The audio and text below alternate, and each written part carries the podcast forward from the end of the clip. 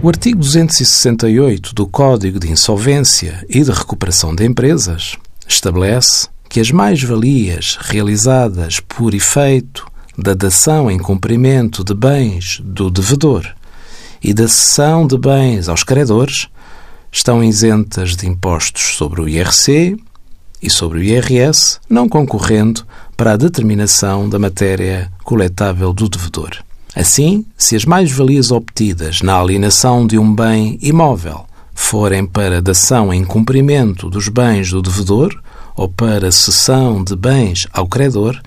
não haverá tributação em IRC. O Código da Insolvência e de Recuperação de Empresas estabelece ainda que não entram igualmente para a formação da matéria coletável do devedor, portanto, a empresa em insolvência,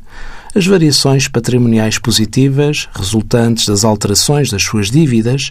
previstas em plano de insolvência,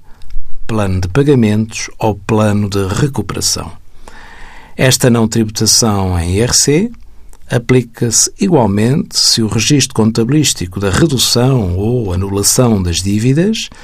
prevista em plano de insolvência ou processo especial de revitalização, o chamado PER. Envie as suas dúvidas para conselhofiscal.tsf.occ.pt.